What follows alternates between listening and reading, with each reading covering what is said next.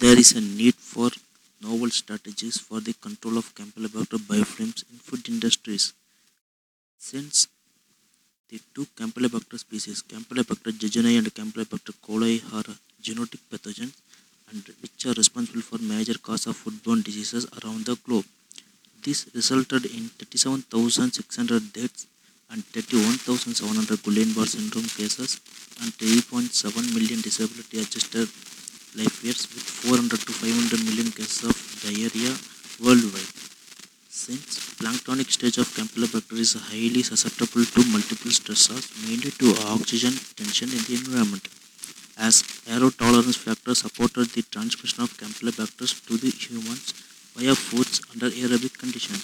Moreover, Campylobacter can be observed in a viable but non-culturable state in vitro and many bacteria have the ability to form biofilms which involves encasing the bacteria in a sticky polymer.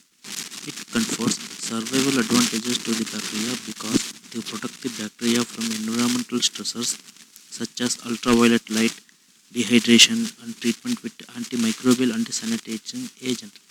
However, previous studies have shown that Campylobacter biofilms can resist a harsh environment which enhances its transmission potential.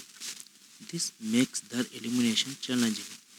The formation of Campylobacter biofilm can be induced by many internal and external factors such as the surface property of the organism is on and the temperature and the oxygen level surrounding the organism. And once the biofilm is formed, it is very difficult to remove and it can lead to persistent contamination of foods, food products and their environment in food industries.